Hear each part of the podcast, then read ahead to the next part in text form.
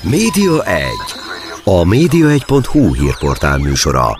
Mi történik a tévék, a rádiók, az online sajtó és nyomtatott lapok világában? Kiderül a Média 1 műsorából. A mikrofonnál Szalai Dániel.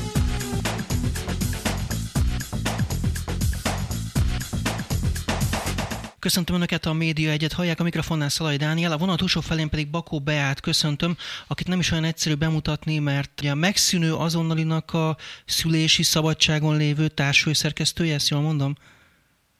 Hát papíron igen, de hát gyakorlatilag én el lettem onnan távolítva a másik alapító főszerkesztővel, Bukovics Martinnal együtt még 2021. szeptemberének elején, tehát nyilván nem tudtak jogilag kirúgni, mert akkor éppen gyedem voltam, de semmilyen rálátásom és ráhatásom nem volt azóta arra, hogy mi történik a lapnál. Szerintem kezdjük egy kicsit ott az, az elején, tehát a KH-nál egy picit, hogy azonnali egyetlen elindult ez azonnali. Mikor indult az azonnali?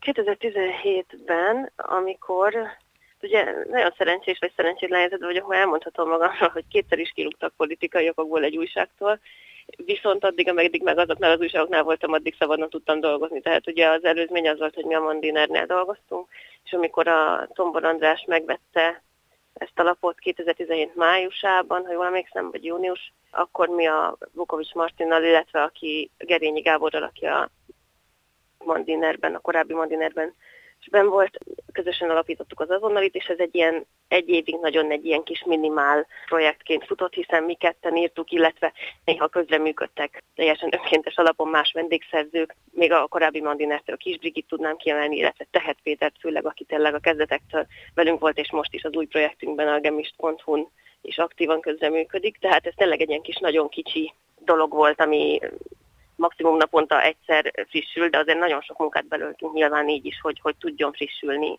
úgyhogy ilyen kevesen dolgoztunk rajta, és nagyon kevés pénzért. És ugye ez akkor változott meg, amikor az Ungár Péter beszállt egy évvel később, tehát 2018 júniusában.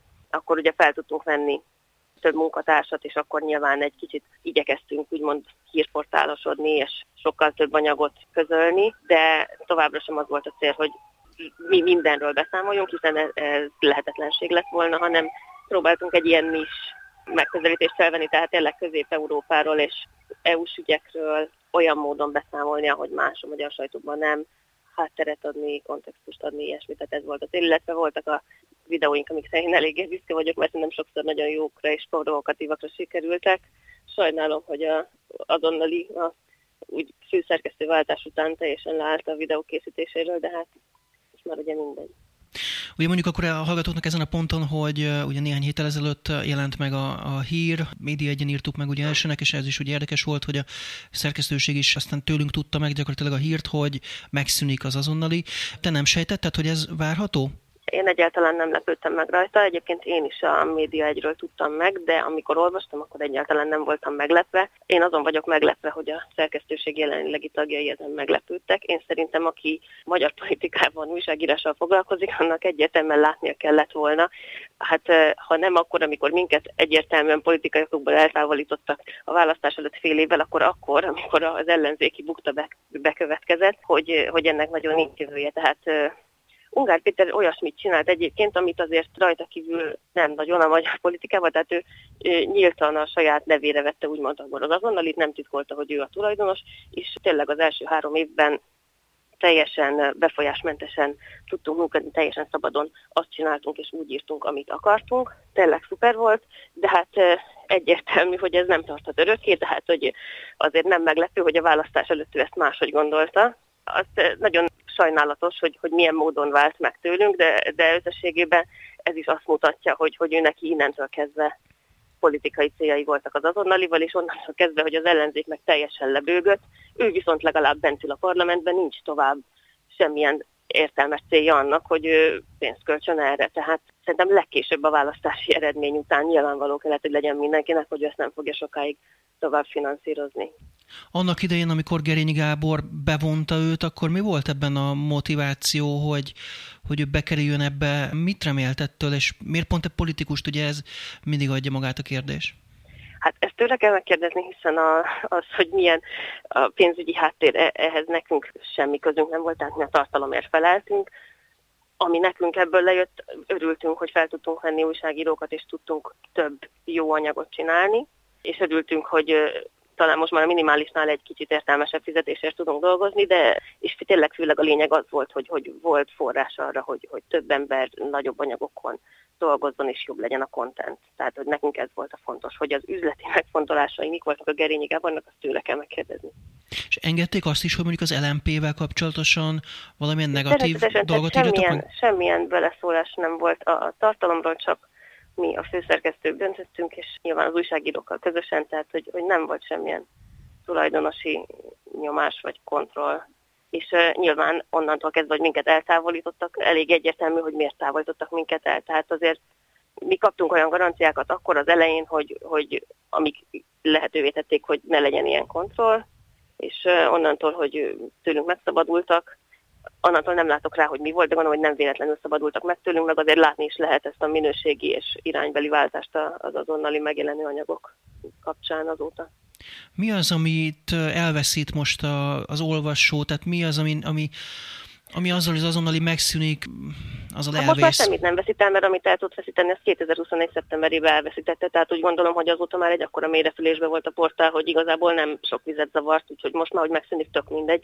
Az volt a kár, hogy 2021. szeptemberében egyszerűen a, lefejezték a lapot, és a, utána azért a, a szerzők nagy része egyébként a Martin eltávolítás, illetve az én eltávolításom után ők is elmentek, amint tudtak, tehát úgy gondolom, hogy most már nem nagyon volt túl sok egyediség az azonnaliba, úgyhogy akkor kellett volna sajnálni, amikor minket kirúgtak, uh-huh. nem most. És akkor mit veszítettek az olvasók? Tehát amikor akkor ez történt, akkor hát mi, egy mi olyan volt? lapot, ami nem a, a, a magyar szekértábor ö, logikát közvetíti, tehát hogy mi azért mindig próbáltunk a mi ö, próbáltunk közép utasok lenni, főleg ott, ahol ez tényleg fontos, de hogy, hogy nagyon sajnálatos szerintem, hogy a, hogy a magyar nyilvánosság ennyire megosztott, és ugye mindig divat az ellenzéki sajtóban ezért a Fidesz meg Orbán Viktor tokolni, de hát szerintem az ellenzéki nyilvánosságnak is ebbe óriási felelőssége van, tehát két oldalról hergelik egymást meg az embereket, ahelyett, hogy értelmes gondolkodásra és kritikus gondolkodásra késztetnék az embereket.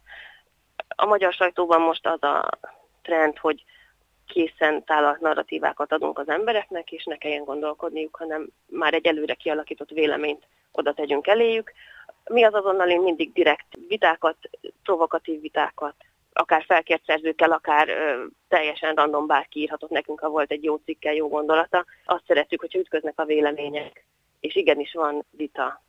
Tehát ez volt az egyik legfőbb dolog, hogy, hogy nem nem a szekértáborokban, nem volt ilyen, hogy akkor tabu téma erről nem bírunk, mert az előző héten egy ellenkező szellemben jelent meg cikk. Hát pont egy normális újságnak az lenne a lényege szerintem, hogy ellenkező szellemben jelennek meg cikkek, és van vita, és az olvasó el tudja dönteni, hogy kivel ért egyet, és kivel nem. És tényleg az is, hogy közép-európai témákról beszámoltunk kontextusban, meg Európai Uniós témákból is olyan kontextusban és háttérrel, amit nagyon a más, hát a magyar sajtó nagy részéből nem nagyon kap meg az ember. Tehát nekünk voltak ehhez munkatársaink, akik beszélték a szomszédosonságok nyelveit, akik értenek az EU-hoz. Nekem is ez egyébként a szakterületem jogászként. Úgy gondolom, hogy volt egy, egy nagyon jó háttér és hozzáértés, ami sajnálatos módon a magyar sajtótermékek nagy részében nincs meg ilyen mélységben. Mik voltak a legerősebb oknyomozásaitok, vagy legerősebb riportjaitok, cikkeitek, amikre leginkább emlékszel akár most ennyi időtávlatában? Hát oknyomozást nyilván nem, nem voltunk azért egy, egy ilyen klasszikus érdelemben oknyomozó portál, de nyilván volt egy-két olyan eset, ami nálunk látott napvilágot, például volt ez a balettintézetes zaklatási ügyek, amire most így emlékszem, ott akkor fel is jelentették a szerzőt, aki egyébként már nem volt alatnál. De viszonylag kevés volt, ami kifejezett oknyomozás, inkább azt mondanám, hogy volt egy-két ilyen kis jó belpolitikai bombák. Most egyszer végig visszaolvastam, amikor azon nagyon jót röhögtem, hogy a, az egyik kollégánk véletlenül lefutaszta valamelyik este a Lázárt meg a Tiborstot egy étteremben, és akkor utána a HVG arról érdeklődött a Lázárnál a kormányinfon, hogy hogy lehet, hogy ez az azonnali megjelent, mint hogyha ő rendelte volna meg.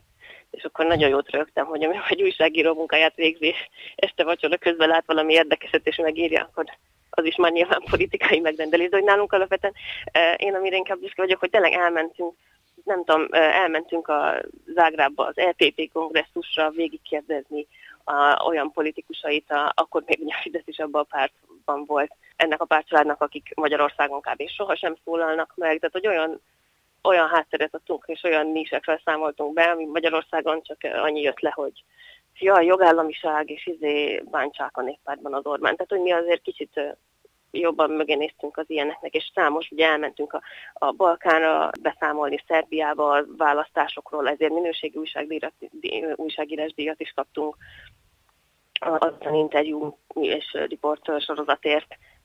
Tehát én ezt a háttér adó jelleget emelném ki, mert azt gondolom, hogy ez egy gondol, gondolkodó embereknek szóló újság volt, és nagyon sajnálatos, hogy a magyar média nagy része nem nagyon akarja, hogy az emberek gondolkodjanak, hanem azt akarja, hogy higgyel nekik, amit mond. Ugye mondtad, hogy a gondolkodó emberekhez szól, körülbelül mennyien voltak az olvasók mondjuk a fénykorában a lapnak? Hát ez nagyon változó, mert ugye nyilván attól is függ, hogy milyen időszak van, mondjuk amikor ugye jött a Covid, akkor hirtelen mindenkit jobban elkezdtek érdekelni a hírek, vagy hogyha választás előtt vagy, akkor jobban érdeklik az embereket a hírek, amikor meg nyárukból kezdem van, akkor kevésbé. Én hallottam azokat a nagy büszkelkedéseket is a azonnali új vezetése részéről, hogy mennyit növekedett nekik a forgalmuk. Nem tudom, én ezzel kapcsolatban szkeptikus vagyok, mert a tartalom minősége biztos, hogy nem indokolt semmilyen forgalom növekedés, de, de nem tudom, tehát úgyhogy nem tudom most így visszaemlékezni, vagy megmondani, de egyáltalán, hogy napi, vagy havi, vagy milyen látogatószámot mondjak, tehát hogy én tényleg már másfél éve nem dolgozok ott, úgyhogy...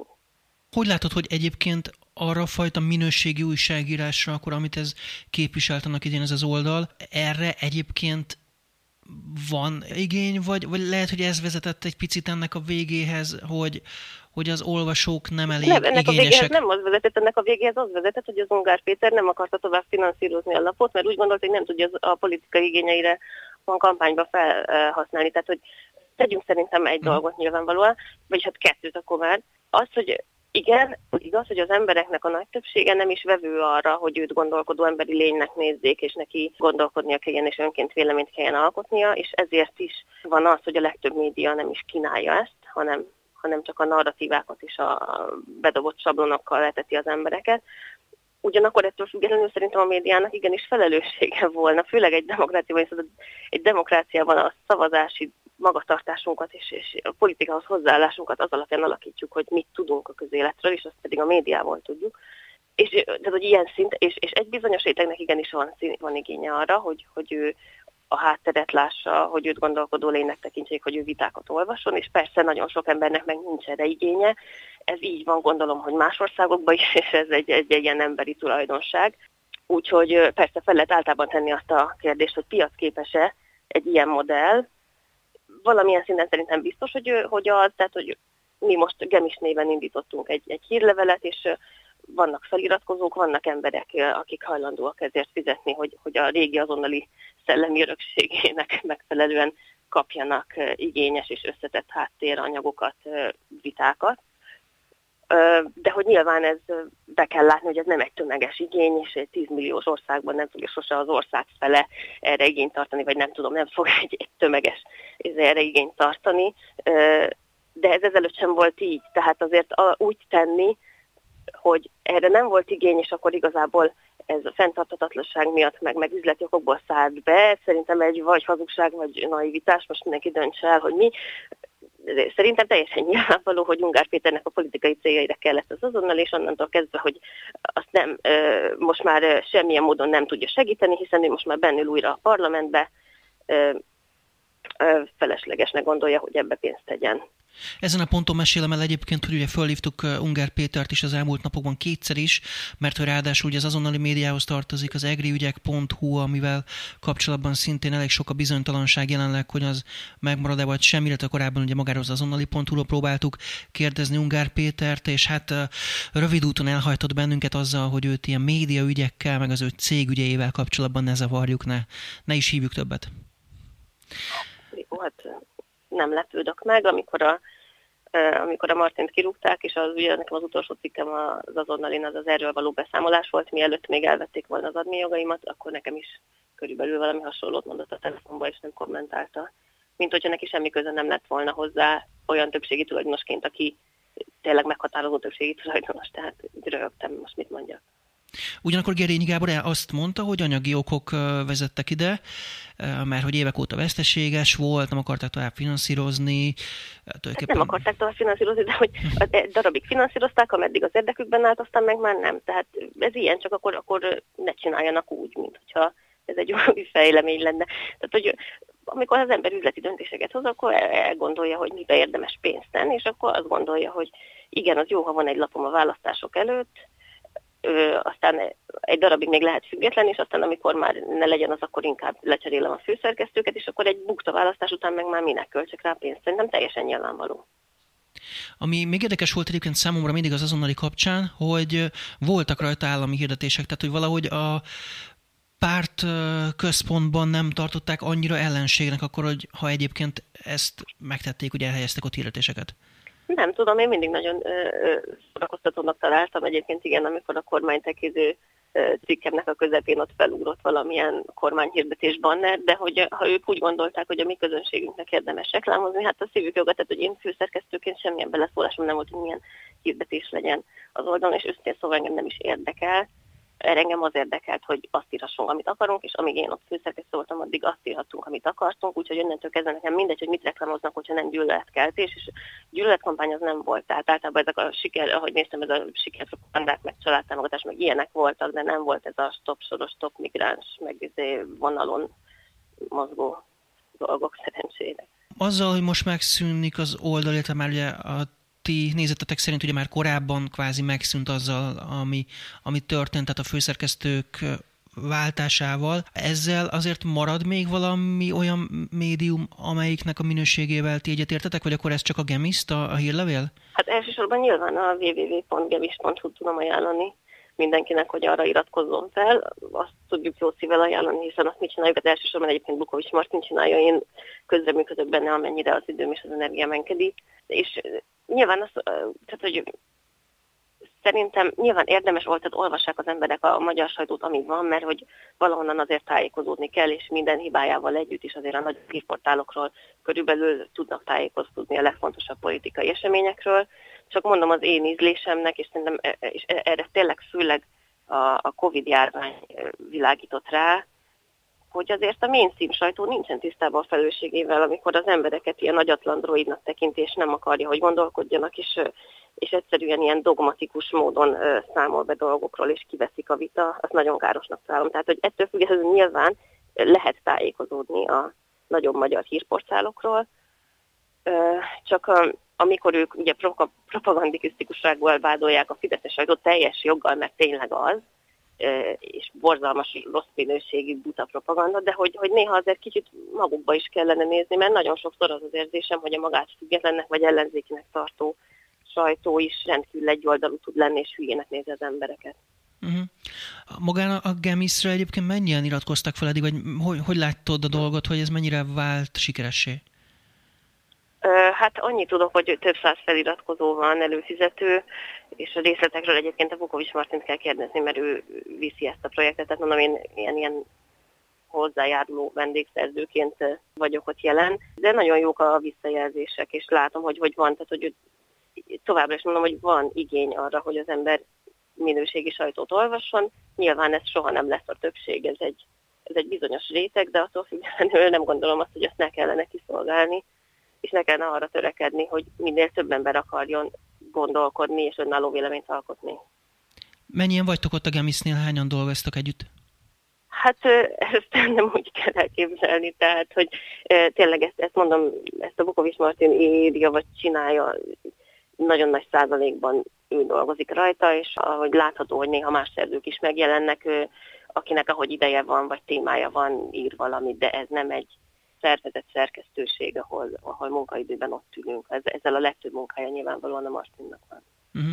Csak ugye azért is kérdezem ezt egy, egyébként, hogy ugye szóba került az, hogy a, az azonnali, hogy akkor nem volt kiteremelhető a nyereség, vagy hogy mindig, vagy a, a profit, és akkor mindig a tulajdonosnak kell beletenni. Itt nálatok a Gemisnél ez alapvetően non-profit jelleggel működik, vagy ez tud nyereségesen működni?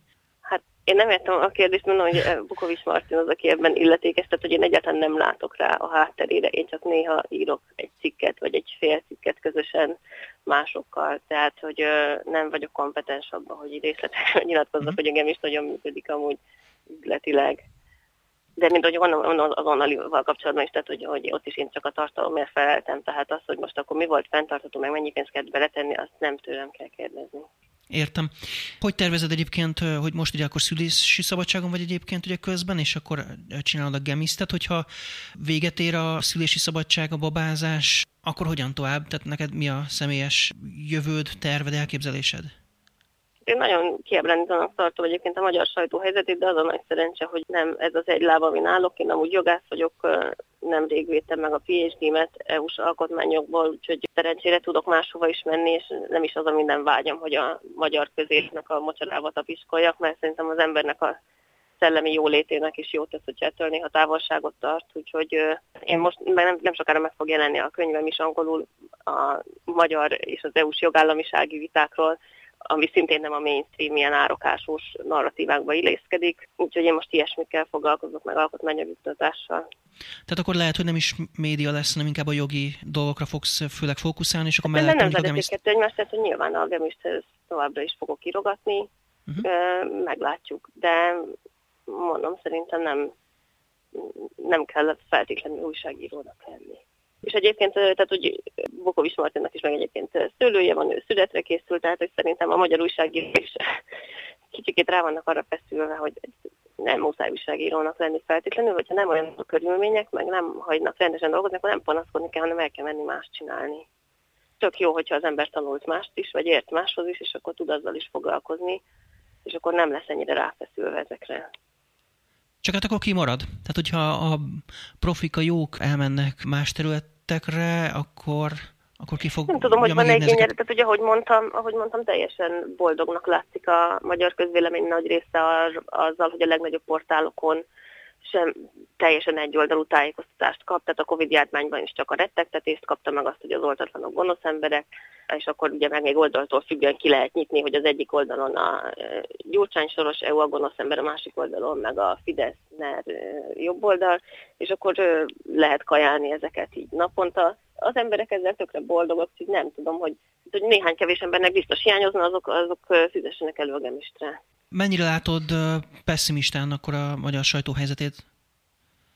Jövőjét? Hát csak amennyit az előbbiekben elmondtam. Tehát, hogy, hogy szerintem kicsit túl sok hangsúlyt fektetünk erre az ilyen, hogy jaj, ki tartja fent, meg beleszól a tulajdonos, meg ki a tulajdonos, és kicsikét magunkba is kéne nézni, hogy igen, de akkor mi látjuk azt a felelősségünket, hogy újságíróként mi a közvéleményt alakítjuk, és attól függően, hogy ki milyen portálnál dolgozik, hogy több ezer vagy több tízezer ember elolvassa a cikkét aznap, és hogy ő biztos, hogy kiegyensúlyozottan és a háttere teljesen feltárva számolt be valamiről, vagy csak oda tett egy sajtóközleményt, amely nyilvánvalóan egy oldalnak a logikáját tükrözi. Szerintem egy kicsit az újságírók mielőtt elkezdenek panaszkodni, azzal is kellene, hogy foglalkozzanak, hogy megkérdezik saját maguktól, hogy ők rendesen végzik-e tényleg a munkájukat. És hogy volt nemrég ez a tényellenőrzős vita, tehát hogy, hogy az is szerintem egy szörnyűséges válságtünet, hogy vannak tényellenőrző dolgok. A tényellenőrzés az alapvetően az újságíráshoz tartozik, és rohadtul szomorú, hogyha külön oldalakat kell erre fenntartani, mert az lenne a normális, hogy egy médiatermékben csak olyan dolog jön le, ami nem hülyeség, és aminek utána lett rendesen nézve, és azért van a szerkesztő. Szóval a panaszkodás helyett én szerintem azt gondolom, hogy kicsit a saját felelősségünket kellene, meg ma a saját munkánkat komolyabban venni, és ezért mindenki tud tenni, a, egy sima mezei újságíró is.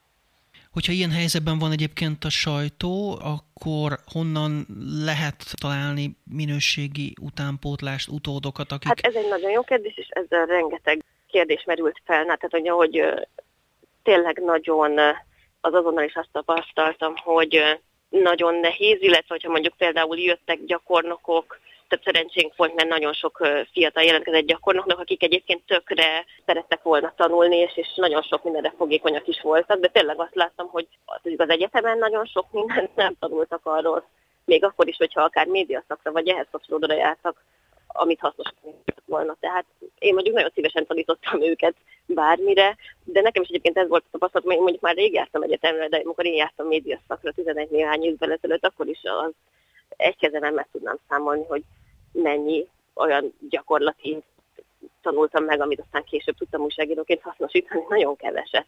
Ne, és valahogy a gyakornokokból nekem úgy tűnt, hogy ez most se sokat változott, vagy lehet, hogy csak nem azokról az egyetemekről jöttek, de hogy ez az iskolában biztos nem. Nekem az volt a tapasztalatom, hogy a legjobban akkor lehet megtanulni az újságírást, hogy, hogy a csinálod, tehát hogy közbe belejössz és beletanulsz.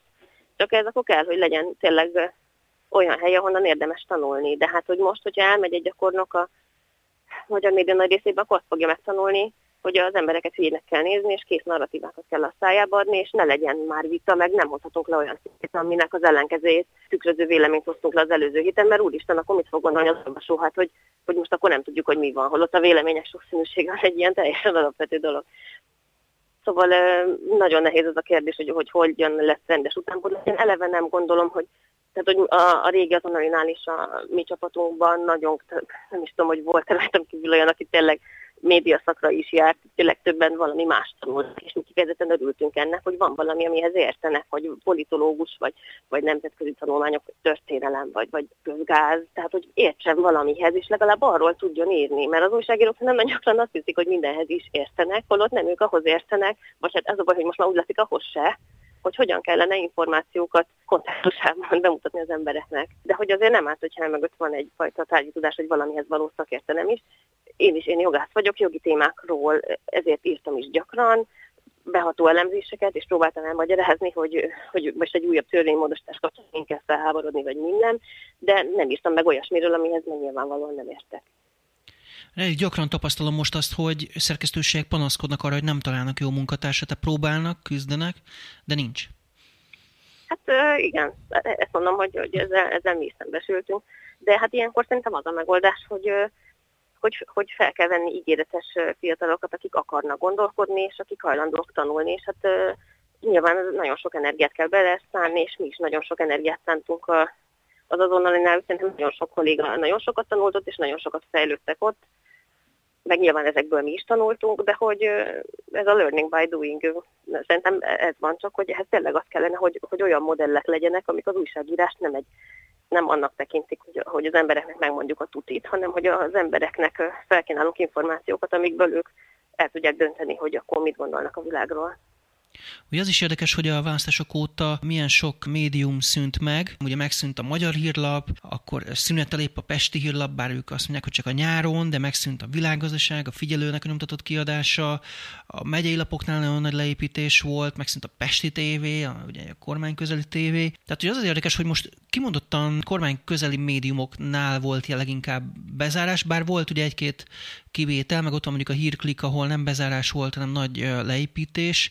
Te ezt hogy látod, hogy mi történik így külső szemlélőként, vagy egy újságíróként? ez nem, nem meglepő választás után.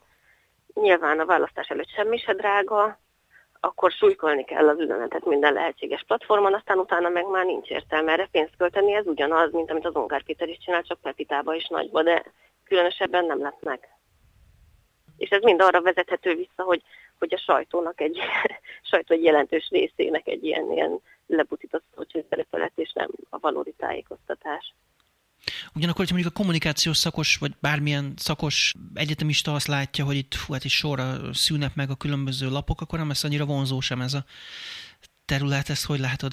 Hát én nem tudom, hogy mennyi korreláció van a között, valaki médiaszakra megy, és utána újságíró lesz. Tehát az én évfolyamtársunknak egy nagyon kicsi része lett aztán újságíró, a legtöbben elmentek piárosnak, vagy ilyen területre, és nagyon sok újságírónak meg nincs médiaszakos háttere, ami nem baj, sőt, szerintem még inkább elő is.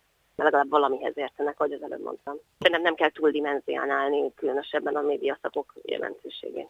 Értem. És te milyen lapokat olvasol egyébként? Hát magyar sajtóban viszonylag keveset, mert általában csak felbosszantom magam, tehát inkább, inkább külföldi lapokból tájékozódok. De nyilván átpörgetem a nem tudom, átpörgetem mondjuk a telexet, meg az azonnal itt azért csak nagyon ritkán néztem meg, hogy, mert azon is csak általában idegeskedtem. De inkább külföldi lapokat, tehát nem tudom, a politikot, hogyha Közép-Európáról akarok, akkor Balkán Insight-ot a német lapokat, meg egy-két olyan kicsit jogi blogot, ahol azért, ahol egyébként közéletről van szó, csak jogiasan, de ezek is külföldiek. Tehát a magyar sajtóban kevés dolgot tudok jó szívvel ajánlani sajnos. Értem. Ez szomorú mindenképpen, amit mondasz, mert hogy ennyire beszűkült a, a hazai kínálat ilyen szempontból, amivel te magad elégedett tudnál lenni. De az jó, legalább a külföldiek akkor vannak. Jó, Bea, hát nagyon szépen köszönöm, örülök, hogy tudtunk beszélni. Sok sikert neked és a Gemishez akkor, illetve hát addig is pedig jó babázást. Köszönöm. Köszönöm, és sziasztok, viszontlátásra.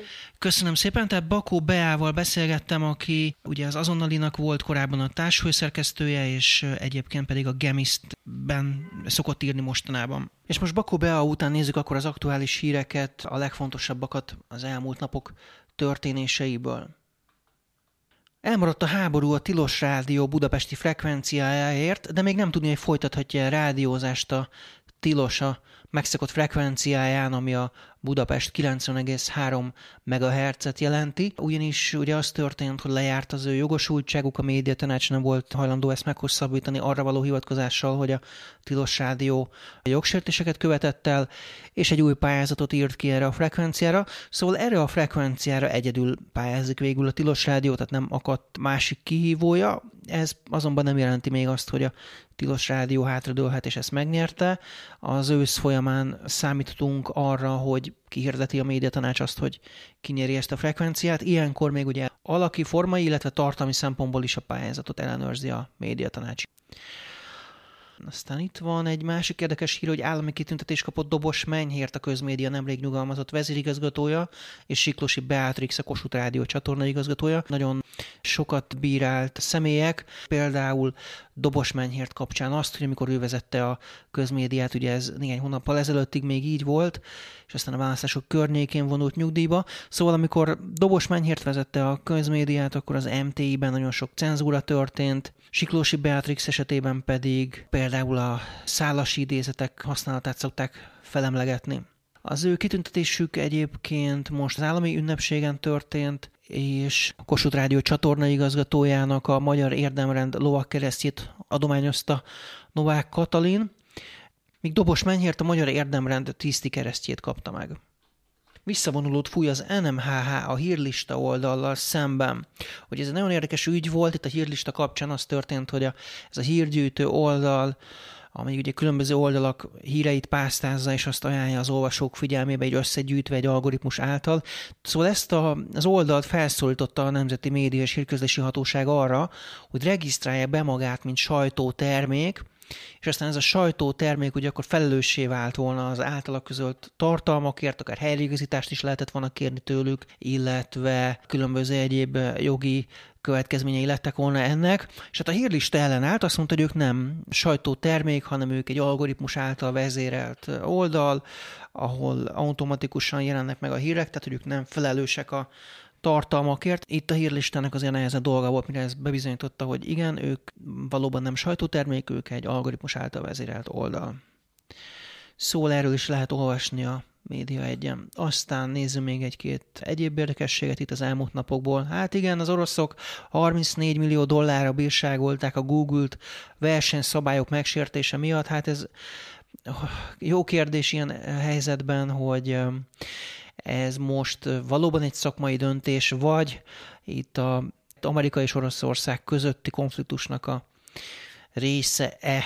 Ez egy nagyon jó kérdés. Mindenesetre erről olvashatnak egy cikket a Média egyen, tehát az a cím, hogy az oroszok 34 millió dollárra bírságolták a Google-t versenyszabályok megsértése miatt. Egyébként a YouTube-bal függ össze az ügy, hogy a YouTube visszaélt az erőfölényével a videó megosztó portálok piacán, és még az hozzá tartozik, hogy egyébként a, az oroszok indítottak egy saját videó megosztó oldalt, úgyhogy úgy hívják egyébként, hogy RúTube.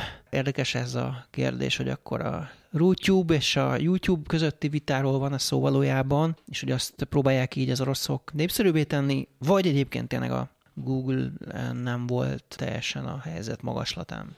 Jó, aztán nézzük még egy-két egyéb érdekes hírt. Itt van például, na hát ez egy, egy érdekes, itt az elmúlt napok nagy történése volt, egy mese, a Jurassic World krétakori tábor egyik jelenetében két azonos nemű szereplő szerelmesen megcsókolta egymást, és aztán megjelent a hírekben, hogy a hatóság vizsgálódik.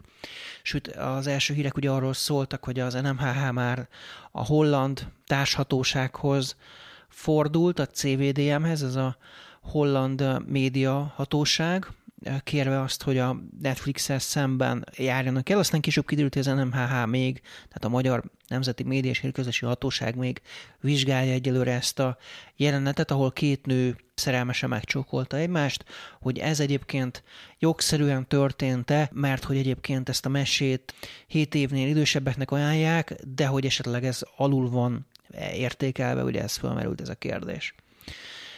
Jó, tehát ezt majd meglátjuk az ősszel, hogy hogy dönt a médiatanács. Ugye most szabadságokat töltik a testület tagjai, egy közel egy hónapos pihenőről van szó, egy hónapos pihenőjükről visszatérnek, akkor fog kiderülni az is, hogy mi lesz. Holland társatósághoz fordulnak-e, illetve akkor fog ugye az is eldőlni, hogy a tilos rádió frekvenciájával mi lesz. Aztán érdekes médiapiaci hír volt, hogy nem lesz új Fidelikus show, és az életünk történetéből sem érkezik folytatás. Erről egyébként Fidelikus Sándor beszélt, de itt van egy másik érdekesség, hogy Elon Musk, a Tesla alapítója, a kínai cenzúra hatóság lapjában publikált. Hát igen, csak érdekes ugye annak fényében, hogy néhány hónappal ezelőtt még Musk arra hivatkozott, amikor bejelentette, megveszi a Twittert, hogy hát ő tulajdonképpen a szólásszabadság egyik képviselője, vagy az egyik bajnoka gyakorlatilag így próbálta magát láttatni, és aztán most ugye kiderült, hogy, hogy tehát Cyberspace Administration of China, az a CAC hivatalos kiadványához járult hozzá gyakorlatilag egy, egy rovattal, és hát amiről írt az a jövővel kapcsolatos elképzelései. Aztán itt van még egy másik érdekes hír, magyar médiumokat támad az orosz külügy, reagáltak egyébként rá a lapok. Erről is lehet olvasni a média egyen, most ezt nem fogom felolvasni teljesen, minden esetre nagyon keményen neki ment az orosz külügy a hvg.hu-nak és a népszabának. Na, aztán még egy érdekes hír a NMHH kapcsán, úgy látszik, hogy ez a hét az NMHH hete volt annak ellenére, hogy szabadságon vannak, tehát az NMHH-val kapcsolatos másik hír a média egyen, hogy az NMHH is Matolcsi György fiának jó ismerősétől vásárol bútorokat, ugye épül egy új épület szárny a Visegrádi utcában az NMHH számára, és ide vásárolnak most bútorokat, több mint 418 millió forintot költenek el egyébként a bútorokra, és mindezt hát véletlen folytán a pályázaton kiválasztott győztes szállíthatja ki ugyanaz a cég, amely korábban például a Matolcsi György vezette MNB-nek is szállíthatott bútorokat, és aki közösen dolgozott együtt Matolcsi Ádámmal, tehát Matolcsi György fiával közös projektekben vesznek részt, közösen üzletelnek. Jó, még egy hír a média egy főoldaláról megtévesztette az ügyfeleit a Digi, ezért 190 millió forintos bírságot kell fizetnie, itt az internettel kapcsolatban történt egy megtévesztés például arról, hogy jár-e hozzá wifi, illetve hogy minden további feltétel nélkül érhető-e el a kínált sebesség, és hát kiderült, hogy nem minden feltétel nélkül, mert hogy ugye például az ügyfeleknek wifi routert kell beszerezniük, tehát azt a Digi nem nyújtja, arra nem alkalmas a Digi szolgáltatása, tehát ezt külön kell megvenni, és ezt elhallgatták, tehát ezen megtévesztették a fogyasztókat, ez tehát 190 millió forintos bírságukba fog kerülni, hogyha a határozat, amit a GVH hozott, jogerőre emelkedik. Jó, akkor beszéltünk már az előbb vendégünkkel, Bakó Beával arról, hogy megszűnik az azonnali.hu, és már utaltam arra, hogy az egriügyek.hu-val mi lesz, tehát az egri ügyek is az azonnali médiához tartozik. Kiküldték már a felmondásokat a munkatársaknak, és a felmondó levélben az áll, hogy az azonnali média megszünteti az alaptevékenységét, maga az azonnali média végelszámolás alá kerül, ez ugye azt jelenti, hogy az EGRI ügyek kiadója is végelszámolás alá kerül, de Csarnó Ákos, tehát az EGRI ügyek főszerkesztője azt nyilatkozta nekünk, hogy a lap, tehát a, az egriügyek.hu biztos benne, hogy működni fog, és cáfol minden ezzel kapcsolatos ellenkező híresztelést arról, hogy megszűnne tehát a lap. Követni fogjuk mindenképpen az eseményeket, mi, alakul, mi lesz, hogy történik az egri ügyekkel, és erről majd beszámolunk a média1.hu-n, és elképzelhető majd a műsorban is. Na hát aztán még egy érdekesség, ha már cenzúrát az előbb említettük, itt van a, arról, hogy amerikai tech óriásokat is letiltott Indonézia, Viszlát PayPal, Viszlát Yahoo, gyakorlatilag az Indonéziában élők egyik pillanatról a másikra úgy jártak, hogy nem tudtak belépni a PayPal fiókjukba, nem tudták elérni a leveleiket a Yahoo-ban, arra hivatkozva, hogy ezek az óriások nem regisztráltak be Indonéziában. Fölvet az ügy minden esetre kérdéseket, aggályokat azzal kapcsolatban, hogy ez hogyan fordulhatott elő egy demokráciában, Indonéziában. Tovább zuhant a nyomtatott sajtó példányszáma, hogy itt a média egy műsorában korábban többször beszéltünk arról, hogy példányszámok hogy alakultak, és most úgy tűnik, hogy itt, ahogy a gazdasági körülmények elkezdtek súlyosan rosszabbodni, úgy tűnik, hogy az olvasók a lapokon kezdtek el takarékoskodni. Már a bulvárlapok is esésben vannak, pedig ugye a bulvár az, ami iránt óriási nagy az igény általában. Van olyan lap, amelyik három hónap alatt az olvasói közel 9%-át, minden 11. olvasóját elveszítette. Érdemes megnézni a cikket arról, hogy ki mindenki zuhant és mekkorát, ez is elérhető tehát a média egyen. Aztán eh, a Vodafone is átverte az ügyfeleit, jóvátételt kell adniuk, és ugyanezt történt a Jettel is, tehát itt az elmúlt napokban nagyon sok büntetést osztott ki a GVH hasonló okok miatt. Bejutott a heti napló egyik riportfilmje a The International Film and Television Fesztiválra, ez egy romániai tévés verseny, és ha még tovább pásztázhatok itt az oldalom, akkor érdemes kiemelni, hogy távozott az Indextől a Budapesti Városháza állítólagos eladásáról cikkező Csekő Imre, alap munkatársa. Hát nem tartott hosszú ideig az ő indexes karrierje, ugye őt tavaly nevezték ki, tavaly ősszel, és hát most már vége van. Már néhány hete, hogy távozott, de most vált ez ismerté, most írtuk meg. Aztán, hát, rossz hír a Disney Plus felhasználók számára, a óriási áremelésre Számított az óriási, ez nyilván százalékban egy elég jelentős, 40 százalékos értéket jelent, ezzel együtt nyilván maga a szolgáltatás talán nem annyira drága, de arányaiban jelentősnek tűnik ez, a, ez az emelkedés. Ez egyelőre ugye nem magyarországi bejelentés, de arra azért számítanánk, hogy az át fog szivárogni Magyarországra is, tehát hogyha dollárban ugye megemelik a, az árát, akkor ez Magyarországon forintban még inkább fog, pláne úgy, hogy a forint is gyengült közben. Aztán találnak egy cikket nálunk arról, hogy hogy alakult a legnépszerűbb hírportálok látogatottsága júliusban.